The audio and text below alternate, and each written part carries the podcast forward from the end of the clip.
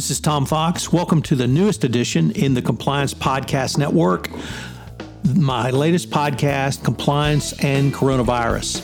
As the voice of compliance, I wanted to start a podcast which will help bring both clarity and sanity to the field of compliance, the compliance practitioner, and indeed the compliance profession during this worldwide health and healthcare crisis. Taking up a variety of topics as diverse as working from home to sporting events, to the role of the board of directors, to crisis management, to the role of supply chains. We will look at all of these in this podcast. If you have a topic you'd like covered on compliance and coronavirus, please let me know. I'd be happy to do a podcast on it. In this episode, I visit with David Wolf. David is the founder at Audivita Studios. He is a podcast and audiobook producer. He talks about how these tools can be used by corporations and compliance officers for communications coming out of the coronavirus health crisis and economic dislocation. It's a fascinating exploration of new and different ways to communicate compliance. Hello, everyone. Tom Fox back for another episode. And today I have with me David Wolf. In addition to being my animal namesake, we are also proud members of C-Suite. And David has one of the most, I think, forward-thinking and unique audio companies around, and it's around audiobooks, but that's just touches on the wide variety of audio he is involved with. So David, first of all, with an incredibly long-winded introduction, welcome and thank you for taking the time to visit with me today. Hey, thanks, Tom. Great to be with you. And yes, the fox talking to a wolf, it doesn't get a whole lot better. It doesn't get any better than that. So could you tell us about your podcast and audiobook business? So sure, I grew out of the music production business. I'm actually originally a composer producer for radio, TV, and film. So I was a guy that wrote jingles. I did film scores. I worked with documentary filmmakers for the first 40 or so years of my life. And then after that, I just I took a break from what I'll call writing the abstract future music that someone would use in a commercial or a film or children's programming, and began to shift my interest in business. And with that, grew a business that in its current form today, it's called Audivita Studios. And we deliver, most of the product we deliver is, well, it is audio. We do some video. I've got three guys on my team that cut video. So we actually are starting to cross into video, but the core of the business is audio production delivered in podcasts and audio books. So we're working with thought leaders. We're working with business professionals. We're working with authors, of course. On the audiobook side, a lot of them, much of our work is recording remotely using platforms like the one you and I are using today called Squadcast to produce nearly studio quality audio for the audiobook product. And of course, we do the same on the podcast side. So what's fascinating, you and I are sitting, not to timestamp this, but I guess I'm going to, there's this thing called COVID. And even before that hit, we were almost entirely building our business remotely. I've had a couple of cases where guys wanted to fly out and work with me face-to-face, but for the most part, we are recording in 90-minute sessions with authors and on the audiobook side with authors all over the world. And then on the podcast side, it depends on the length of the episode, of course. So that's a quick on, sort of how we do what we do. I've got a team of about, people side is important. I talked a little bit about technology. So I'm really having fun leading a wonderful team of talented people. I've got a core group of about 4 or 5 people. Erica Yochum on the operations side. Sean Hettinger heads up our podcast recording and production side. Mark Shipman does the project management on the audiobook side. And so I'm just having fun learning how to be a good leader, an effective leader amidst, some really talented folks that are good communicators and know how to handle clients and work with people collaboratively to get the product done. So, David, one of the things that struck me, I've been able to hear you at a couple of conferences, and we've shared a couple of panels where you've talked about your work, but it struck me that the work you do, the audio you produce, is really missing from the corporate world. And it's missing because what's missing is utilizing the audio format to deliver information that is required in the corporate world. And what really intrigued me was your offering of your audio book package of 10,000 words, and how you might call that an ebook, or you might call that a smaller book, or you might call that a something book, but you put together a package for that from the audio format, and then that's led to other discussions around audio white paper. So I was wondering if we could just start with your package offering, if you could describe that, and then we maybe could explore how that communication tool could be used in the corporate world.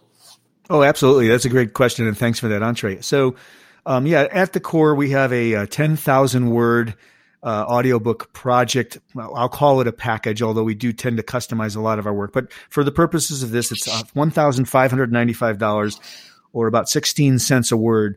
We'll record remotely, edit, do all the post-production, and create what would be what you and I would consider an audiobook or an audio deliverable.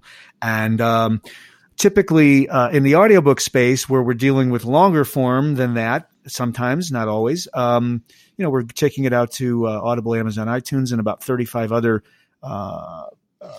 online retail channels that include public libraries and university libraries, and a lot of there are a lot of apps outside of the what I'll call the Amazon ecosystem that we distribute to. So our package includes the recording, the editing, the post-production, the creation of the cover, which needs to be square for audio product in the retail market, and then also the managing of the files and uploading them for distribution for sale online. What's fascinating is I think there's a movement towards shorter works. And you sort of telegraphed this a little bit in your question. Why 10,000 words? I mean, most of the books we're seeing are between, call it 25,000 to 50 or 65,000 words. So, if you do the math, these are, 4, 5, 6, 8 hour audiobooks. So I think what's happening, and we're seeing this in the podcast space as well, is there's a discussion about distributing in shorter, more manageable bites, more manageable bite-sized chunks of audio or content in general, right? So I think we created this to be able to create an iterative model where you might have a series of white papers, or you might have a chapters of a book that are 4 or 5, maybe 10,000 words each, that we could release in a cadence, something like what we do with podcasting, just to make them easy to metabolize, and just it goes with the attention span, those trends that you and I are both seeing in the podcast world too. So I hope that covers some of what you're getting to there. Sure, but the other thing that struck me is that this is a completely underused, if not unused, tool in the corporate world. So in the corporate world, you might do a short audio message. You might do a longer audio message. You might do a training that is audio or online. You might put together a video, but the corporate world is not thinking about this as a delivery mechanism for either intense training for employees that need to be really expertly trained, or ongoing communications. And if I could now overlay this with something Jeffrey Hazlett talks about, which is he finds that about 25 to 28% of the podcasts consumed in the C-Suite Podcast Network are listened to on iPhones, on iWatches. And that seemed to me to be a stunning statistic.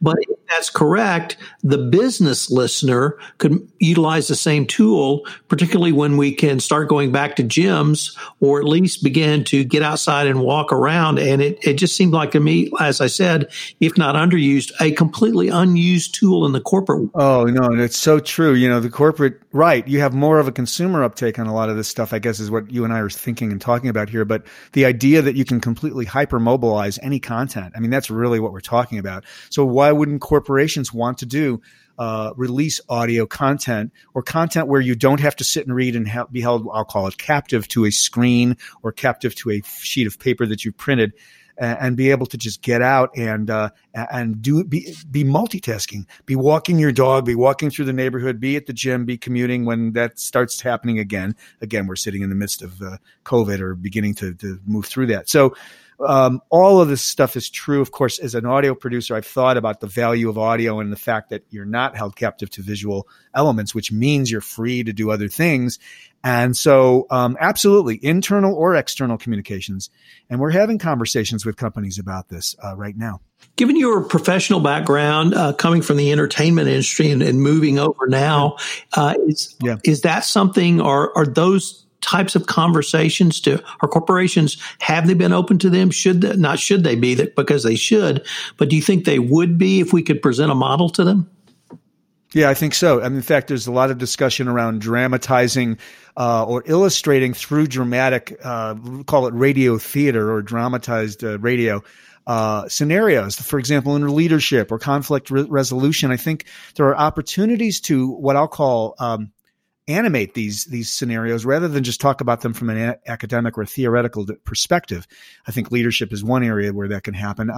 We had an audiobook client that specialized in communications and leadership in the medical industry of all things. This was long before COVID, but she also is an actress and does improvisation. So her book was called Improv to Improve Your Health. And she was really talking about how medical professionals communicate it, whether it's in the surgical, in the OR or wherever they are. So I think that the idea of bringing ideas to life through audio, which is really kind of in a way what I think you're at the core of what you're asking there is profoundly interesting and fascinating because when you're communicating, so much of this is an emotional conversation, right? So taking it out of a dry theoretical and into a dramatized idea could be very interesting and very effective. Well, David, if anyone wanted more information on the company, the podcast or audio books, where could they go? Sure. Oh, sure. A couple ideas there. So we're, like so many, we're rebuilding our website. It will still be the same domain, audivita.com, audivita.com.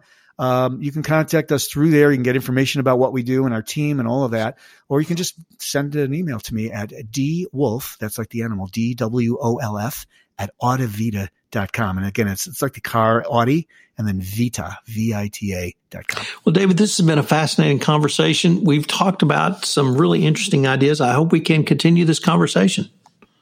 I love it. Thanks so much for having me, Tom. Great to be with you. Hello, everyone. This is Tom Fox again. I'd like to thank you for listening to this episode of Compliance and Coronavirus. If you have any questions or you have a topic you would like explored on this podcast, please shoot me an email at tfox@tfoxlaw.com. Also, as a call to action, I would ask if you could to please tell one of your friends about the podcast so we can spread the word out about the newest podcast on the Compliance Podcast Network. Also, if you would leave us a rating on iTunes or a review, it would greatly help get the word out about this most important podcast over the next several months. Thanks again for listening, and I hope you'll join me for our next episode of Compliance and Coronavirus. This podcast is a production of the Compliance Podcast Network. This podcast is a part of the C-Suite Radio Network. For more top business podcasts, visit c-suiteradio.com.